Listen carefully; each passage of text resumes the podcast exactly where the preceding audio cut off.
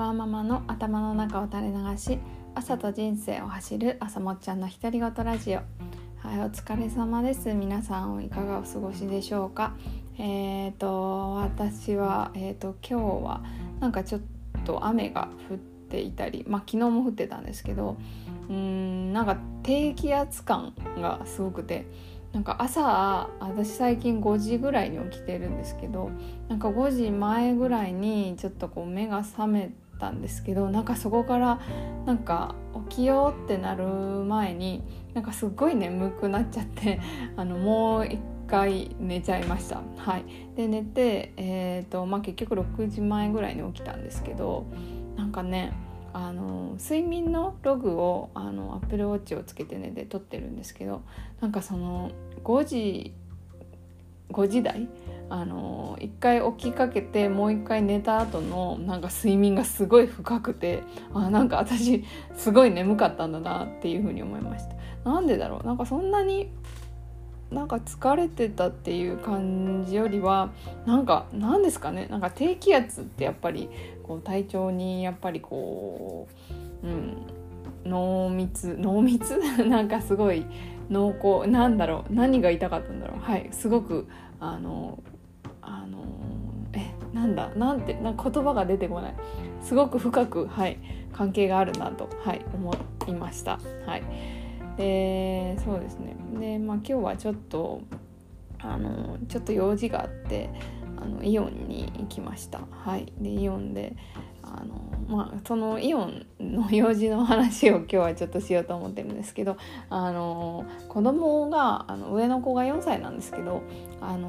何ですか、こう生まれた時からの毛布というか、ガーゼの素材のなんていうんですか、ガーゼケットかな、なんかそれがもう昔からずっと手放せなくって、で4年ぐらい経ってるんですけど、ちょっとボロボロになってきて、なんか大変なことになってるんです。それについてのねちょっと話をしようかなと思ってるんですけど、はい、っていうことが今日はありました。はい、あとはそうですね、今日はハロコミの手帳プロジェクトのミーティングがあって、はい、参加をしました。なんかこういよいよそろそろ販売についてのところもこう大詰めというか、販売のプラットフォームとかを作ったりするところで、私も買いたいなっていう気持ちがすごく強まっております。はい、今日晩ご飯なんですけど、何にしようかな。ちょっと鮭のなんか骨取りの切り身があるので、ちょっと鮭と何にしよう、鮭とちょっとじゃがいもをチンしたりして、なんか鮭とじゃがいものチーズ焼きみたいなのを作ろうかなと今、はい、思いつきました。はい、あとご飯炊かないといけないです。どうしようかな。ちょっと最近ほんと味噌汁ブームで、今日も、今日はねキャベツとお揚げの味噌汁にしようかなと、はい、思っております。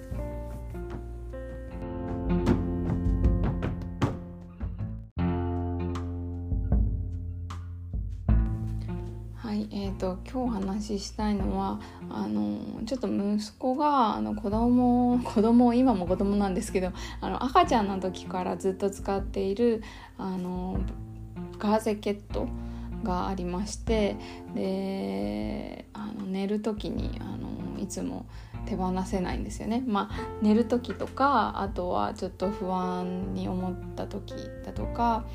あと何ですかね、私が怒ってしまったりした時とかも、いつもその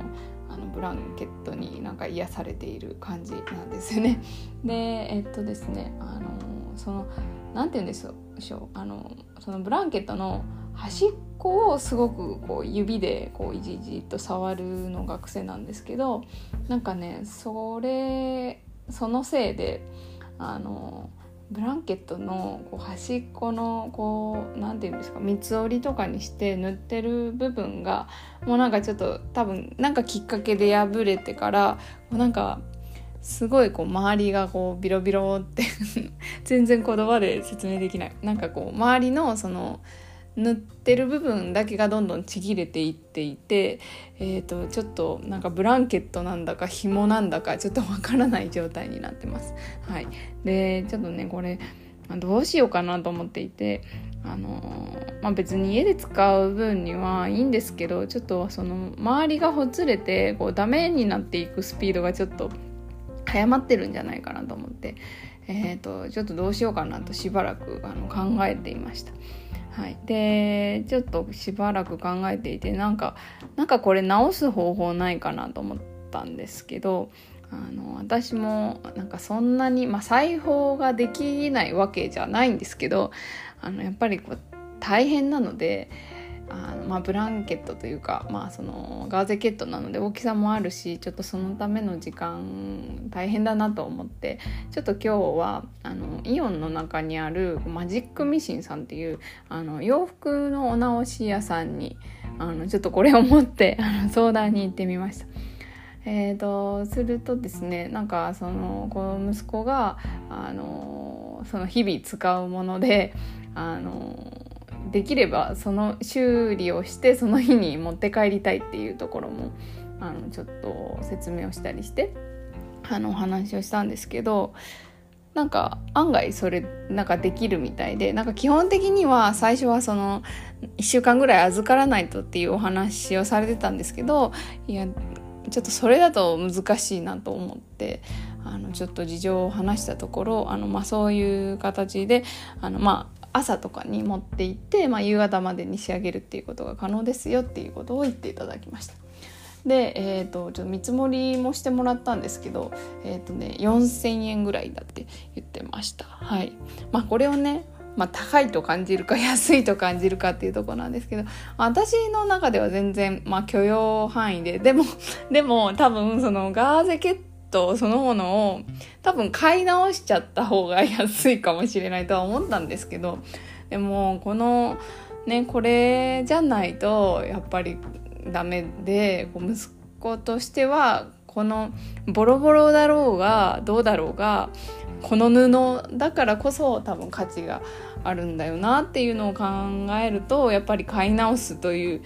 わけにも、前に話したことがあるんですけど、これもボロボロだから別の、娘用に買ったやつとかあるけどこっちじゃダメなのかって聞いたことがあるんですけど、ちょっとそれだとダメってことなんで、なので直してあげようかなと、思ってます。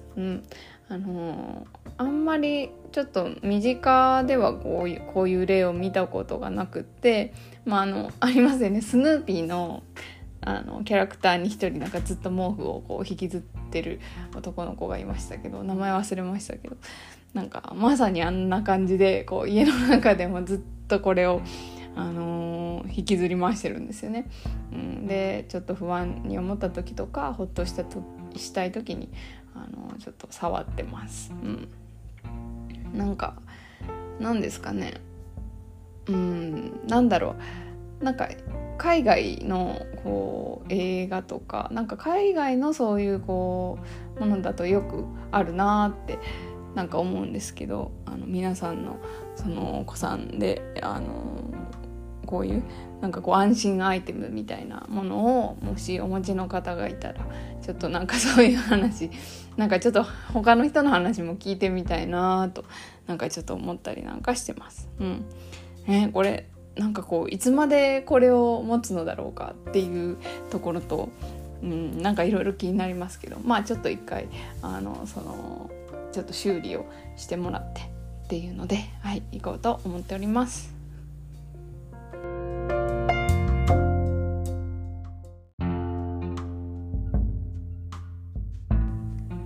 はい、というわけで今日はちょっと息子の安心アイテムであるガーゼケットを、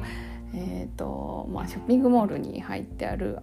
お直し屋さんで修理してもらえるのかっていうことについてちょっと経験を積みましたので、ちょっとそれについてお話しさせていただきました。はい、誰の役にも立たないかもしれないんですけど、この何ですかね、安心アイテムでもいいなっていうか、大人もそういうものがあるといいですよね。これ持ったら落ち着くみたいなね、そういうものありますかね。今あんまりないな、この匂いを嗅いだら落ち着くっていう香りはありますね。それは前も話したかな、パーフェクトポーションっていう会社の、チャクラバランシングバームっていうのが私は大好きで、ちょっと今なくなりかけてるんでそろそろ買いたいなと思ってるんですけど、なんかこう何かしらこう自分が安心できるとかホッとできるってい こうアイテムを、自分で知ってるっていうのはなんかすごくいいのかな、だから息子もなんかいいなって思いました。はい、本当にすいません、取り留めもないお話をさせていただきました。はい、良ければまた聞いてください。バイバイ。